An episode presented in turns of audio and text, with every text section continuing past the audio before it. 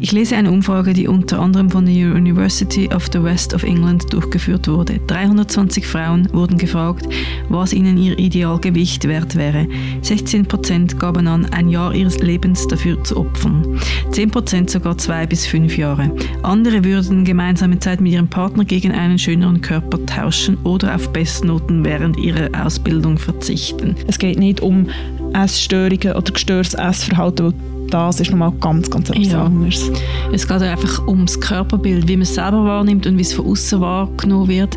Bei dem Overload an, an Informationen zu dem Thema ist einfach, es übersteuert fast so die eigene Intuition, mm. was denn eigentlich gut wäre für einen selber.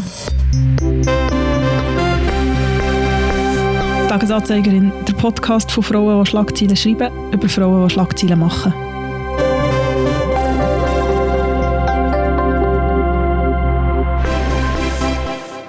Hallo Priska. Hallo Annik. Willkommen im zwanzig dreiundzwanzig, wo zum Tag von dieser Aufnahme elf Tage alt ist. Ich weiß nicht, wie es dir geht. Für mich fühlt es sich irgendwie länger an. Es ist weder gut noch schlecht, aber es fühlt sich länger an. Ja, etwa so gefühlt März. Anfang März. Genau. Ja, ich bin, glaube ich, gefühlsmässig bei Mitte Februar, aber ja, ja. ich glaube, es geht bei allen so. Ähm, ja, willkommen im zwanzig dreiundzwanzig. Oh, in diesem Jahr werden uns sehr viele Frauen beschäftigen. Und Januar ist ja so traditionellerweise auch ein Monat, wo man sich sehr viel oder wo von außen sehr viel an einem hergetragen wird, was bezüglich Körper und New Me und New Year und alles neu und alles besser. Über das werden wir näher reden, aber wir schauen noch ganz schön ins zwanzig zweiundzwanzig zurück. zwanzig zweiundzwanzig haben uns mehrere sehr beeindruckende, inspirierende Frauen verlassen. Am äh, relevantesten für uns ist sicher der Tod von der Vivienne Westwood. Over the course of five decades, the girl born Vivienne Isabel Swire has gone from punk provocateur to Britain's best loved fashion designer. Ja, die britische äh, Designerin kennt man wahrscheinlich auch, wenn man jetzt nicht ganz, ganz tief im Modezirkus inne ist. Sie ist neunzehnhunderteinundvierzig geboren, gilt so als Punk-Legende, gilt als sehr, sehr unangepasst. Das war sehr unangepasst gewesen, hat sich sehr, sehr früh mit Klimaschutz auseinandergesetzt. Ähm, Pioneering the idea that fashion could be about more than just clothes. It could be about protest too. Ich weiß nicht, wie es dir ist gegangen. Meine Instagram-Bubble war schon so geflattet gewesen. Irgendwie ist heute der Tag der Anglizismen. Jedenfalls voll gewesen, so mit ihrem Ansatz von «Buy less, choose well, make it last». Sie hat das sehr früh gesagt, also das ganze Nachhaltigkeitsthema, das jetzt überall ist. Sie hat auch immer wieder für Aufsehen gesorgt, weil sie mit einem fünfzehn Jahre jüngeren Mann zusammen war. Ist auch Crazy. Immer wieder auf das angesprochen worden. Und ist einfach, äh, einfach eine riesige Legende gewesen. At the time of punk rock, mm-hmm. I was so outraged at the way the world is so corrupt and mismanaged and everything, that the look was supposed to be of an urban gorilla. It, it was somehow a kind of crusade to challenge the status quo.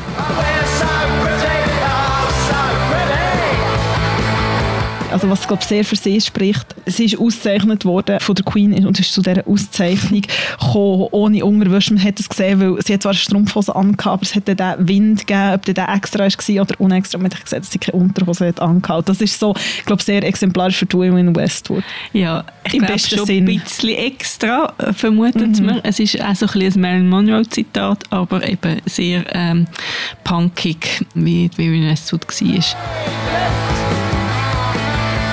Sie hat auch gesagt, ähm, ein Zitat, das uns sehr aus dem Herzen spricht, äh, das beste Accessoire sei ein Buch. Also, das, ähm, wir reden ja immer wieder über Bücher, auch das im Geist von der Vivienne Westwood. Eine weitere grosse Frau, die Ende Jahr gestorben ist, am dreißigsten Dezember, ist Barbara Walters. She was a reporter, a trailblazer and a star. Are you ready? We're rolling. We're all set? Okay, here we go. Ready? You ready? You ready? Barbara Walters, our Barbara. Sie ist am fünfundzwanzigsten September neunzehnhundertneunundzwanzig, also sie ist sehr alt geworden, dreiundneunzig, geboren. Und sie ist, wir kennen sie bei uns nicht so gut, aber sie ist eine sehr, sehr grosse, erfolgreiche amerikanische Fernsehjournalistin gewesen. Over sixty years of broadcasting, she used the question mark to build a legendary career. der erste, also sehr erfolgreich, hat ab den sechziger Jahren als Journalistin geschafft bei Fernsehstationen und ist dann neunzehnhundertsechsundsiebzig die erste weibliche Moderatorin von einer Abendsendung geworden. Und sie ist sehr gut bezahlt gewesen, also nicht nur für als Frau, sondern generell in dem Beruf hat sie zu dieser Zeit als bestbezahlte Moderatorin von einer News-Sendung gegolten. When Frank McGee died, I became co-host. From then on, I think up to today, the women on the morning shows are co-hosts. That's a nice legacy to have. As the first woman co-host of a morning show. Nachdem sie gestorben ist, ist meine Timeline auch ein bisschen gefloodet gewesen, äh, von ihrem Tod. Es sind Interview-Snippets gezeigt worden, wie sie wirklich, also mit allen Präsidenten, mit allen Grossen, redet in einer Art und Weise, wo, also, wo man sich wirklich eine Scheibe möchte abschneiden. How do you feel when they call you? Wacko yeah, wacko jacko. I have a heart and I have feelings. I feel that when you do that to me. Why did you kill John Lennon? I'm going to ask you a terrible question. Did you ever order anyone killed?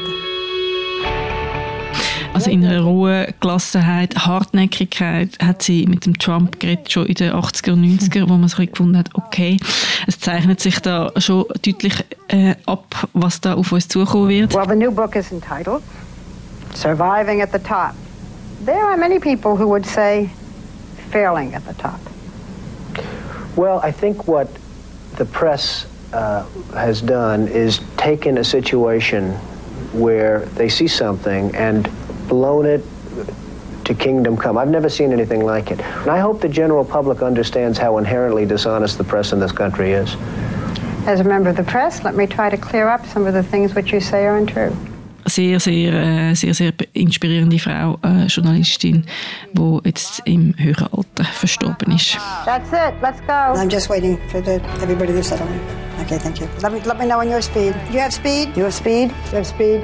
And we are speed.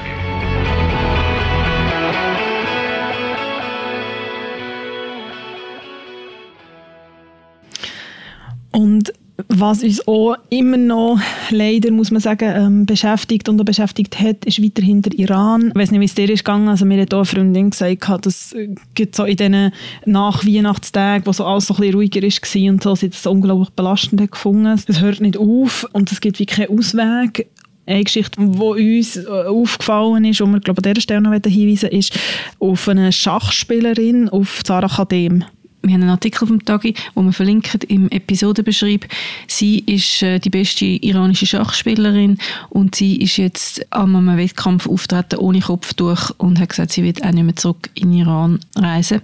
Und wie das ist, im Iran zu leben und Schach zu spielen, wird in diesem Artikel sehr schön Ähm, es gibt nämlich wie eine von diesen zig Regeln, ähm, die die iranische Regierung aufgestellt hat, ist, dass keine iranische Sportlerin ohne Kopftuch darf auftreten, auch nicht im Ausland. Und darum ist das sehr, sehr etwas Grosses so. Mhm. Dann hat es ein Thema gegeben, dem wir uns jetzt in dieser Sendung mehr oder weniger verweigert. Ähm, es geht um einen Prinz und seine Prinzessin und Zerwürfnis mit Ähm, seinem Eltern- und Königshaus und so weiter et cetera pp. Verwende ich oft in letzter Zeit die Redewendung. Ein Faktor ist dir aber aufgefallen, wo wir beide gefunden haben. Auf das gehen wir noch kurz ein. Und zwar ist ja immer in dem ganzen Harry, Meghan, englisches Königshaus-Ding recht früh ja gewesen, eben mit dem ganzen Megxit und sie hat ihn rausgedrängt und irgendwie sie gegen die Kate und ein Ding. Und es war immer so der Fight zwischen den beiden und so die Bösen und vor allem Meghan die Böse. Und ich habe es recht spannend gefunden, beziehungsweise habe das erste Mal in diesen ganzen Dings ein bisschen schmunzeln und ein bisschen sagen, ja, es hat einen Punkt. Die Vogue hat geschrieben vor wenigen Tagen, beziehungsweise kurz nachdem Harry seine Autobiografie ist rausgekommen. Can we finally admit it was never about Meghan Markle and Kate Middleton? Und es geht genau darum, dass offenbar auch in dieser Autobiografie, die ich nicht gelesen habe, die ich auch nicht vorhabe zu lesen, ähm, Vorsatz für zwanzig dreiundzwanzig, nein, im Ernst, also wo es wirklich darum geht, es ist nicht um sie gegangen, das Zerwürfnis ist schon vorher gewesen, es hat sich dort einfach akzentuiert. Mhm. So viel zu diesem Thema. Finde ich wichtig, dass das, glaube ich, auch mal gesagt ist. Ähm, so. Es braucht immer sicher mehrere Parteien bei so etwas. Ähm, Aber ich finde, ich mag wie nicht mehr. Es ist jetzt wie auch einfach gut. Ja, also bei allen, oder die anderen sollen sich mal äußern, aber irgendwie... Eben, also... Ina, das ist ein gutes Schlusswort. Ich finde, gehen wir doch weiter zu unserem Thema.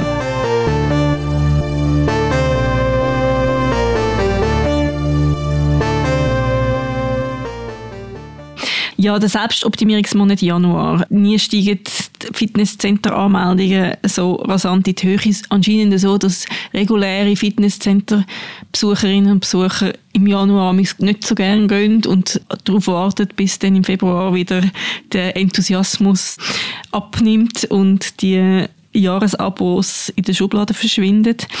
Wir haben gestern unsere Rechercheassistentin, unsere Praktikantin Zoe Richter gebeten, mal so ein bisschen einen Blick in die Medienlandschaft zu werfen und so ein bisschen Schlagzeilen rauszuschreiben, die sich mit dem Körper und Ernährung und Abnehmen und Fitwerden auseinandersetzen. Sie hat eine Liste angefangen, wo ganz viel Zeugs draufsteht. Kalorien verbrennen, diese Sportarten sind am effektivsten. Diese Abnehmmythen solltet ihr im neuen Jahr über Bord werfen. Im Business Insider, by the way, ähm, abnehmen und langfristig schlank bleiben, die wichtigsten Fettwegerinnen und so weiter. et cetera pp, um es nochmal zu bringen. Es ist ein riesiges Thema. Es ist ein riesiges Thema und ich finde, wie das eine ist das ganze Diätthema und das andere ist das, die, die so explizit draufgehen, von es geht nicht um Diäten, sondern es geht um sich gesünder fühlen, sich besser fühlen, schwingt immer so ein bisschen mit leistungsfähiger zu sein, für mich auch. Und das habe ich gemerkt, es ist, glaube ich, das erste Mal dieses Jahr, was mich auch so ein bisschen genervt hat, irgendwann. Also ich bin auch jemand, der ich liebe die Tage zwischen Weihnachten und Neujahr. Man muss das zurückschauen. Ich habe mega gerne per se so den Neustart ins Jahr.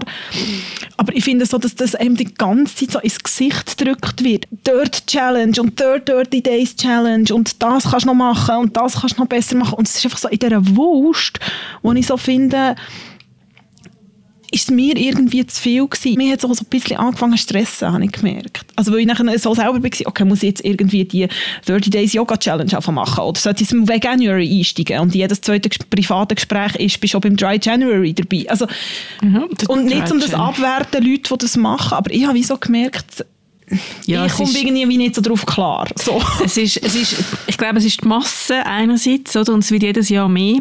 Und also Disclaimer, der Tagi macht den auch mit übrigens. Wir haben letztes Jahr ein Fit in acht Wochen Special gehabt. Dieses Jahr ist es ein Fit in vier Wochen oder noch fitter in vier Wochen. Also wir können es da einreihen. Aber ich glaube, was dich wahrscheinlich so stört, ist, dass es einfach auch etwas Bevormundendes hat. Das ist so wie, so, okay, jetzt fängt das neue Jahr an und jetzt werden mal alle fit und gesund und reissen euch mal zusammen nach der Völlerei im Dezember, oder? Und bei all diesen Artikeln und bei dem Overload an, an Informationen zu dem Thema ist einfach, es übersteuert fast so die eigene Intuition, mm. was denn eigentlich gut wäre für einen selber. Mm. Weil das überall ist, hat es uns angefangen auffallen, schon Ende Jahr, und du hast mir dann irgendwann mal so einen Instagram-Post geschickt, wo eine Studie erwähnt wird. Und zwar heisst es da, ich lese eine Umfrage, die unter anderem von der University of the West of England durchgeführt wurde. dreihundertzwanzig Frauen wurden gefragt, was ihnen ihr Idealgewicht wert wäre. sechzehn Prozent gaben an, ein Jahr ihres Lebens dafür zu opfern. zehn Prozent sogar zwei bis fünf Jahre. Andere würden gemeinsame Zeit mit ihrem Partner gegen einen schöneren Körper tauschen oder auf Bestnoten während ihrer Ausbildung verzichten. Also kurzer Zusammenbruch, als ich das gelesen habe. Dann habe ich den Link angeklickt zu dem Artikel und es war dann ähm, mal eine andere Sicht auf das ganze Thema gewesen. Es ist sehr eine persönliche Geschichte. Es ist eine Geschichte aus dem S Z-Magazin von der Vivian Pasquet. Sie ist Wissenschaftsjournalistin, sie hat Medizin studiert, sie hat sehr, sehr lange oder schreibt vor allem über Wissenschafts- und Medizinthemen. Und der Titel dieser Geschichte ist, wie ich versuchte, intuitiv zu essen und dabei sogar zunahm. Und es geht darum, was ist denn Intuition, wie isst man, das Essverhalten, das ist sehr, sehr persönlich. Ähm, Sie schreibt, über, also sie schreibt darum über so ein Programm, eben das, das Ernährungskonzept vom intuitiven Essen, ähm, und dass auch in Deutschland eine Anbieterin gibt und die hat ein Unternehmen gegründet und das ist ein sechzehn Wochen Programm, kostet fünfhundert Euro, das ist ein Online-Kurs, wo einem eben dann sagt, wie man so das Wohlfühl-Ich soll irgendwie in den Vordergrund treten. Es geht nicht um Diäten, es geht um positives Selbstbild und so, und etwas ist zum Beispiel auch, dass man keine Waage mehr soll haben, und Vivian Pasquet beschreibt sehr, sehr persönlich und sehr eindrücklich so. Und ich glaube, wo sich sehr viele Frauen und vielleicht auch Männer mit dem durchaus auch können identifizieren. Und sie schreibt von diesem Programm. Es gibt noch ein Arbeitsbuch ähm, und dann gibt es einen Mehrkasten eben in diesem Arbeitsbuch «Verbannen die Waage». Und dann schreibt sie, man könne sie beispielsweise für die Dauer des Kurses in den Keller räumen. Ich bin eine selbstbestimmte Frau, Chefin meines Tuns. Komm schon, bring die Waage in den Keller, sagt die laute Stimme in mir. Aber dann weißt du nicht mehr, ob alles in Ordnung mit dir ist, wendet die andere Stimme schüchtern ein. In Ordnung? Was soll nicht in Ordnung sein? Es ist doch nur ein Gewicht, du Dummkopf. Aber was, wenn du intuitiv nur noch Süßigkeiten isst? Was, wenn du die Kontrolle verlierst? Ich entscheide, die Waage bleibt in der Wohnung, aber ich verbiete mir, mich auf sie zu stellen. Dass ich es nicht schaffe, sie einfach wegzuräumen, lässt mich fassungslos zurück. Und sie bricht den Kurs, also sie macht ihn auch nicht ganz fertig und so, und es geht aber viel darum, eigentlich, wie früh dass das so anfängt. Also sie, sie, es geht so zurück in die Kindheit, das ein Teil ist so, man soll sich zurückerinnern. Ähm, und sie beschreibt dann so eine Szene, wo sie sich erinnert, als Kind, wo so ein älterer Mann ihr so ein bisschen auf, also so ein bisschen auf die Beine klopft und so, ist, ah, du hast aber den dicken Schenkel und so. Und also es ist sehr, sehr früh anfängt. Und ich glaube, das ist etwas, wo, wo sehr viele Frauen kennen. Und mhm. nochmal, es geht hier nicht, das muss man vielleicht auch noch sagen, es geht nicht um Essstörungen oder gestörtes Essverhalten, weil das ist nochmal ganz, ganz etwas ja. anderes. Es geht einfach um das Körperbild, wie man es selber wahrnimmt und wie es von außen wahrgenommen wird. Und da muss ich auch sagen, also als ich den Artikel gelesen habe, ist mir eingefallen, wo meine Kinder noch kleiner waren. Meine Kinder sind fünfzehn, meine Tochter und mein Sohn ist bald zwölf. Und das, der Körper ist schon so früh ein Thema, eben von außen. Also, da werden, also das ist vielleicht schon in einem familiären Kontext, aber meine Kinder haben dann ein Kompliment dafür bekommen, dass meine Tochter zum Beispiel, dass sie so, so schlank und gross ist. Also beides einfach Faktoren, die sie ja auch gar nichts dafür irgendwie, mm. also das ist Genetik und Biologie, oder? Also nicht jetzt die Kritik, oder? Du hast nicht dicke Schenkel, das haben jetzt meine Kinder nicht gehört, aber so ein bisschen das, so das leicht bewundernde, äh, ja, wie ein Giraffenbaby sieht sie aus, haben wir ganz oft gehört, oder?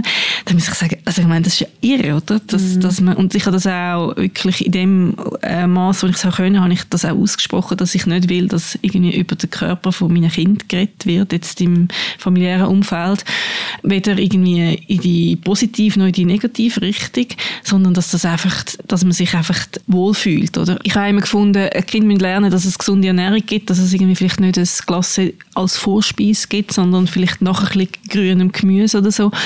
Aber einfach, dass das nicht ein wahnsinniges Thema ist die ganze Zeit, oder? Und ich glaube, das ist noch wichtig, aber ich meine, man kann ja auch trotz Erziehung und wenn man das versucht, ist es unumgänglich, dass das Körperthema und Körperbild das Thema wird. Und es ist ja auch gut, dass es ein Thema ist, oder? Ich glaube, das Problem ist, wenn wir jetzt noch mal zurück zu den Erwachsenen kommen, ist, oder was ist, es ist ja auch extrem umstritten, der Body Mass Index, der B M I, oder, also die Definition von was ist ein gesunder Körper. Ich glaube, wenn man würde eine nicht repräsentative Umfrage machen irgendwo auf der Straße, wäre das auch immer recht gleiche. Also es wären sehr, sehr schlanke Leute, es wären Leute mit sehr glänzigen Haaren und mit keiner Hautunreinheit. Also es ist, glaube ich, sehr ein klares Bild so für die Gesellschaft, was ist eigentlich ein gesunder Körper, so. Und ich glaube, es ist aber immer mehr, dass, dass sich auch Leute wehren dagegen, vor allem auch Frauen wehren dagegen, die zum Beispiel sagen, es ist einfach ein unrealistisches Körperbild vom Frauenbild, was so der sogenannte gesunde Körper ist. Es ist so das sehr, sehr durchtrainierte und so, und alles, was nicht so ist, gilt dann wie als unsportlich. Und es fängt ja so bei Sachen an wie, ich sage jetzt mal, eine Oberweite, oder natürlich jemand, der unglaublich trainiert ist, hat vielleicht eine weniger grosse Oberweite, aber es gibt auch unglaublich trainierte Frauen mit einer grossen Oberweite. Oder wenn man zum Beispiel eine Hüfte hat, und das, also zum Beispiel die Lizzo, die ähm, U S-Rapperin, hat vor kurzem sich auch zu dem geäussert. Also sie redet selber auch oft um ihre, über ihren Körper. Sie hat auch so eine, so eine Reality-Dance-Show für so Big Girls, wie sie selber sagt, eingeführt. Sie zeigt sich in sehr, sehr knappen Bikini. Sie ist sehr füllig und hat aber auch schon darüber geredet, dass sie es eigentlich recht... Also, dass sie das so trifft in Kommentaren, obwohl sie so immer drüber steht, aber sie ist zum Beispiel jemand, der sich vegan ernährt. Und sie hat dann so Kommentare bekommen, ja, also, es ist dann die Salat ähm, frittiert. Mm. Also, es ist immer so der Spiegel, oder? Und, und, und das von außen und gegen innen, das du vorher angesprochen hast. Bei diesem Thema, das ist einfach verrückt, oder? Also immer, es gibt ja wöchentlich irgendwelche Threads, die man kann nachlesen kann, wo irgendwie Leute den Körper von einer prominenten Frau kommentieren und irgendwie so wirklich unter der Gürtellinie Stellung nehmen. Und ich finde das sehr wichtig, dass eben so Personen wie Lizzo das auch thematisieren, dass sie sich wohlfühlt, dass sie gesund, sich gesund fühlt und aber auch, dass sie einfach auch keine Teflonpfanne ist, wo irgendwie Beleidigungen einfach so wegsteckt, mhm. einfach weil sie äh, eine füllige Frau ist. Es, es ist also ein bisschen, als wäre das irgendwie die Erlaubnis ähm, zu haten, oder? Mhm. Was ich spannend finde, oder in diesem Zusammenhang, jetzt, ich meine, das können wir jetzt nicht elaborieren, aber ich meine, eine Frage, die einfach immer wieder aufkommt, oder auch bei diesem Körperbild und, und was hat man für ein Körperbild, ist, ist das Patriarchat. Es hat vor ein bisschen über einem Jahr ein sehr, sehr spannendes Interview im Magazin gehabt. Verlinken wir auch mit der Psychotherapeutin der Susie Orbach. Sie hat auch ein Buch geschrieben, das heisst «Bodies im Kampf mit dem Körper». In diesem Interview ist nachher auch das Thema, ist Patriarchat schuld am Unbehagen von der Frau? Und sie sagt, ja, es sei so, aber es sei einfach sehr komplexer, weil sie sagt, oder wir sind in dieser patriarchalen Gesellschaft und, und es fühlen sich Mädchen und Frauen unsicher und das ist irgendwie so eine, das ist so ein Perpetuum mobile, oder man kann fast nicht daraus ausbrechen. Und ich glaube, mit dem kommt auch die Diskussion, was sieht man? Was sieht man in den sozialen Medien? Was sieht man in einem Magazin? Was sieht man irgendwo in einer Werbung?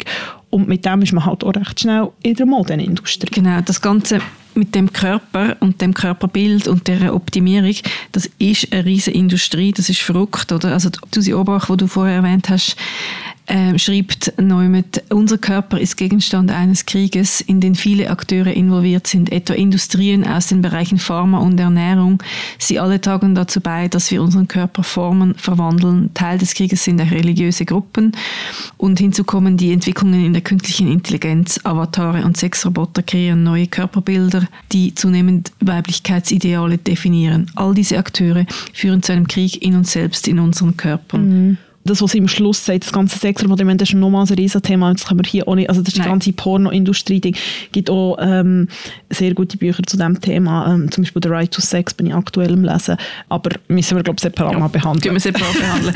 Ähm, zum Thema Industrie, und wir reden nachher auch noch ganz kurz über die Modeindustrie.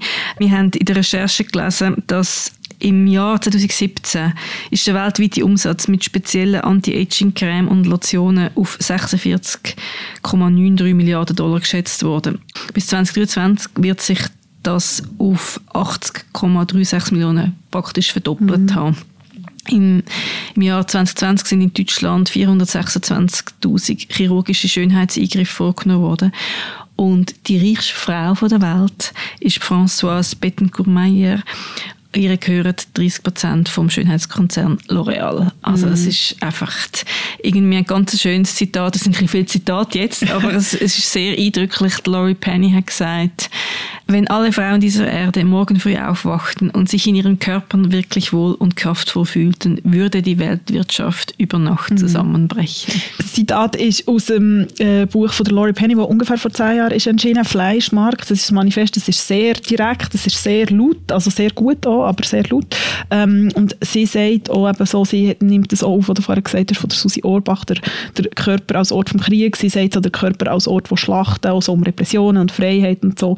Stattfinden. Also es ist ja auch noch so ein Foucault und so Philosophie und so angelegt, aber ähm, das lohnt sich auch sehr zum, zum Lesen. Und auch wenn man das mit der Schönheitsindustrie, ich glaube nicht, dass das etwas ist, was abgenommen wird. Also ich meine, etwas, was ich auch so krass gefunden habe letztes Jahr, alle die neuen so Kosmetik- und Schönheits- und Beauty-Brands, also gefühlt auch jede Schauspielerin hat mittlerweile ihre eigene.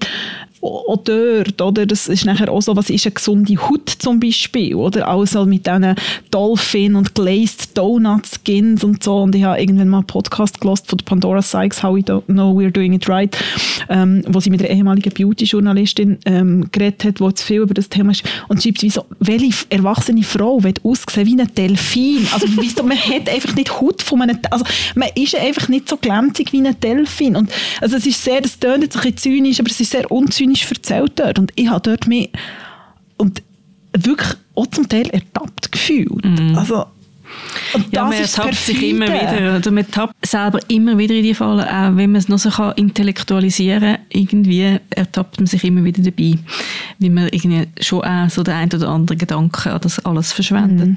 Und ein Teil davon ist, ist die Mode. Du hast es vorher kurz angesprochen. Oder es ist jetzt so der Y zwei K-Trend, wie das so schön heisst, ähm, zurück zum neuen Anglizismen hineinzubringen. Also der sehr stark zweitausender-Moden oder so das Hüfthosen, bauchfrei und mit dem ein Körperbild, das sehr, sehr dünn ist. Und in dieser Zeit ist auch das, was ich finde, ein sehr, sehr problematisches Wort oder der Ausdruck entstanden, wo man vor allem der Kate Moss ähm, attestiert hat. Das war so ein Sinnbild von dem, so der Heroin-Chic. Also so das ausgemergelte, verlebte, dürre, wo jetzt viele Journalistinnen und Journalisten darüber reden, dass das jetzt wieder kommt. Genau, das ist vor allem Ende letzten Jahr, hat es ganz viele Artikel mm. gegeben, dass auf der Modenschau, dass man das wieder hat können beobachten, dass äh, sehr dünne Models gelaufen sind ähm, und dass äh, auch der Look, der ganze Look bis in die neunziger-Nuller-Jahre Ästhetik hat und das sehr, sehr ungesund Aussehende ähm, wieder so in ist äh, und dann aber auch gerade wer in diesen Artikeln dann auch als, als Replik von vielen, ähm, ist es denn wirklich mhm. je richtig weg ja. gewesen? Oder ist das ganze Body Positivity und mal hier und da ein Plus-Size-Model auf dem Laufsteg zu haben, ähm, die kann man ja, das ist ja noch lustig, die drei, vier Plus-Size-Model, die kennt man ja auch, oder? Mhm. Die kann man irgendwie, ähm, aber die kann man etwa an ein bis zwei Händen abzählen. Ähm, ist das nicht einfach eigentlich mehr oder weniger so ein bisschen ein Feigenblatt gewesen und so der Dünnheitswahn ist eigentlich immer mhm. ähm, vorhanden geblieben. Mhm. Also ich glaube, man muss wie dazu sagen, also es ist unglaublich wichtig, gibt es die Figuren, also ich meine Personen wie Ashley Graham oder äh, Paloma Elsesser, ähm, wo die unglaublich schöne Frauen noch sind, also muss man noch dazu sagen, egal was sie für eine Figur haben, die sich auch zu dem äußern, die irgendwie sichtbar sind, die auf, auf Covers sichtbar sind, eben eine Lizzo, die darüber redet. Aber eben, was du so ein bisschen gesagt hast, das ist einfach etwas, was mich so ein bisschen nervt in dieser Diskussion, ist jetzt das, das sehr, sehr dünn sein wieder zurück, wo wie so ein bisschen ist, ja, aber sie sind immer alle sehr dünn gewesen, oder? Man hat so gesagt, ja, man will nicht mehr die ausgemergelten Models, man will jetzt so das Sportliche, aber auch die, in Anführungszeichen, sportlichen Models sind unglaublich dünn und das ist einfach auch nicht der Schnitt der Frauen, oder? Und ich meine auch, wenn nachher, klar, so das ganze Laufsteg-Thema ist nochmal etwas anderes, aber auch was nachher in den Laden kommt, ist nochmal ein anderes Thema. Also gerade bei diesen Luxusmarken geht ganz viel nur bis so Grösse vierzig, zweiundvierzig. Mittlerweile sagt man eigentlich auch, dass so Durchschnittsgrösse in Europa eher bei achtunddreißig, vierzig ist. Also und nicht bei sechsunddreißig oder zweiunddreißig mhm. zum Teil. Also es, es klafft dort einfach mega krass auseinander. Ja. Und ich denke, das ist fast noch gefährlicher. Also wenn man jetzt den Heroin schickt, das schreckliche Wort, oder?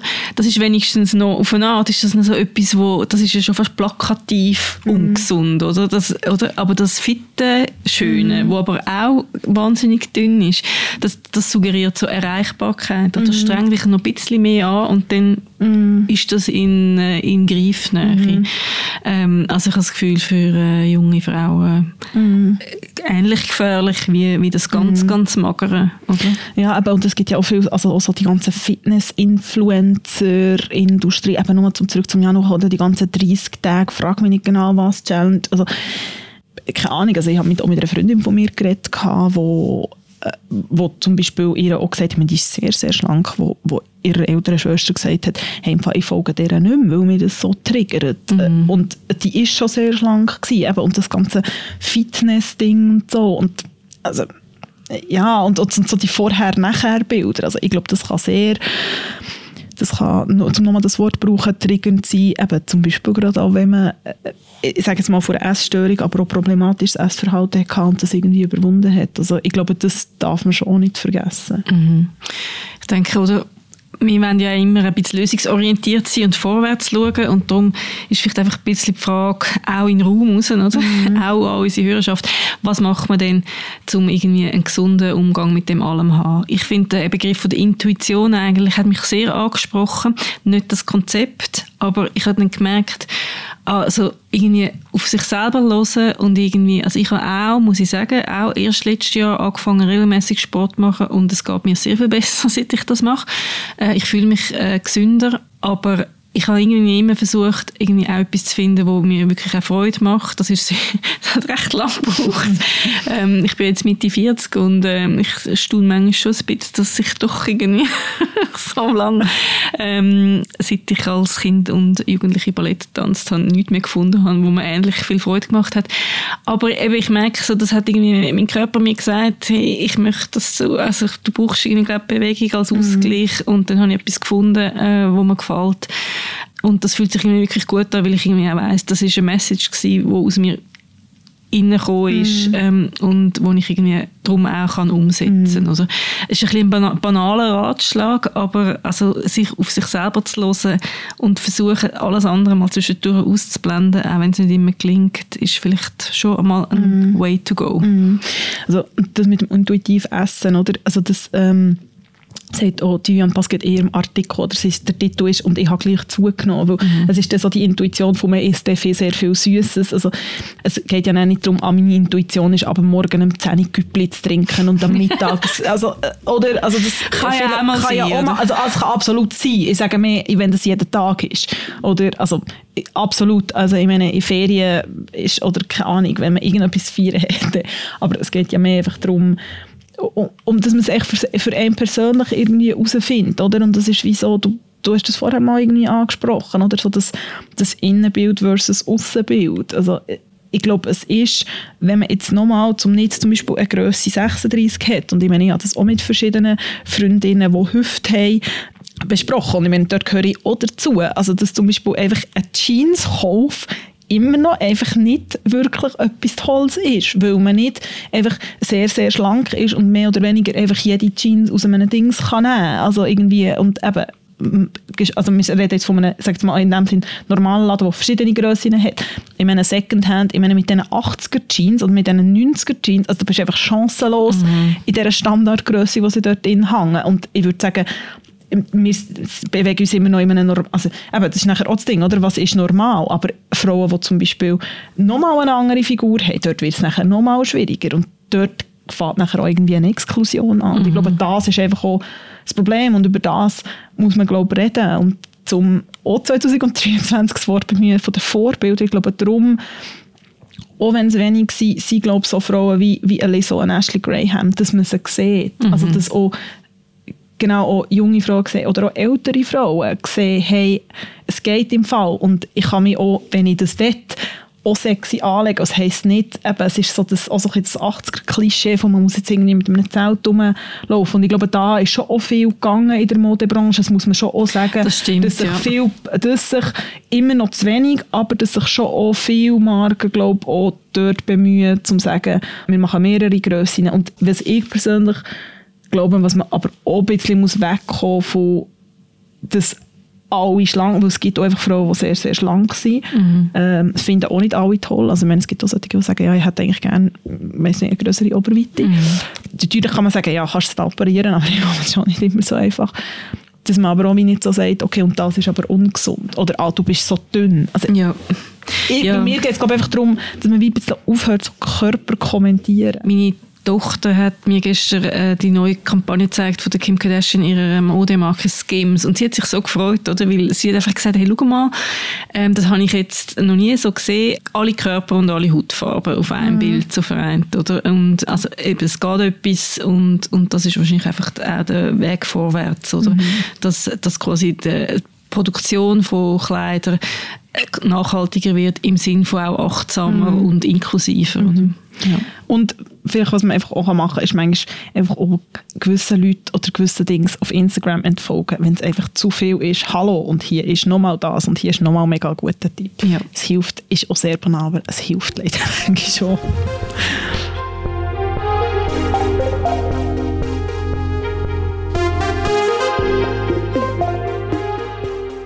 Gut, wir schauen nach vorne und fragen uns, wer, welche Frau oder welches Thema wird dich in den nächsten zwei Wochen beschäftigen? Annik? Etwas, wo ich tatsächlich vor allem gespannt bin, wie es wird, ist der Women's March in den U S A am zweiundzwanzigsten Januar unter dem Motto «Bigger than Roe». Ich meine, das ganze Abtreibungsthema Roe versus Wade ist einfach immer noch riesig in den U S A und ich bin recht gespannt, wie gross das ist. Als ich das zuerst mal gelesen habe, sind mir sofort irgendwie so die Women's March-Bilder, ähm, dann kurz nach den ganzen MeToo-Enthüllungen in Sinn gekommen, wo alle die Frauen, mit, oder sehr viele Frauen mit diesen pinken ähm, Kappen waren. Ich, ich habe das Gefühl, es könnte recht gross werden und ich bin irgendwie gespannt, nervös, weil ich hoffe, dass irgendwie etwas geht und dass es gross wird. Aber ja, das ist, glaube ich, etwas, was mich umtreibt. Und die?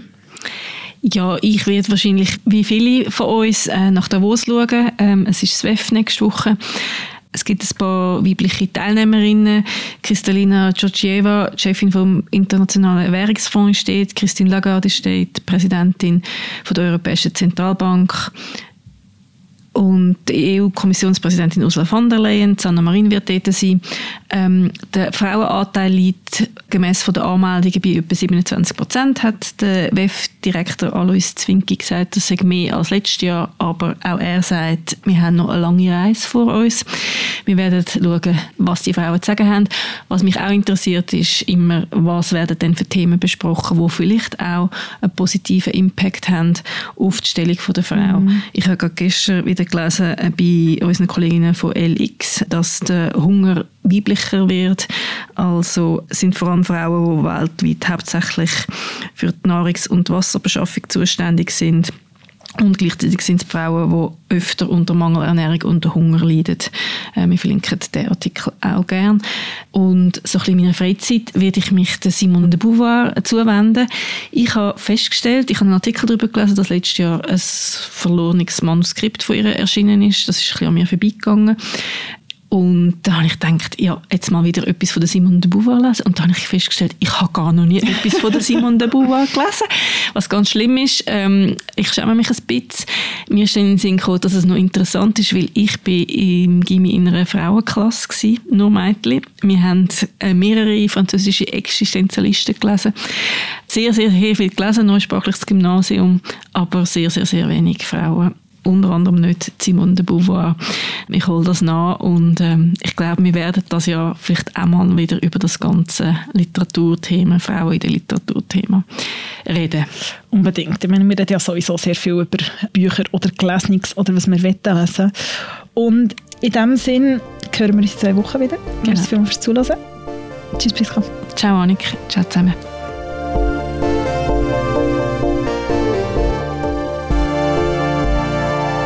Tages-Anzeigerin wird moderiert von der Priska Amstutz und von mir, der Anne Kosmann. Die Produktion macht Laura Bachmann. Recherchemitarbeit ist von der Zoe Richter und die Sounds sind von der Musikerin Sisi Fox.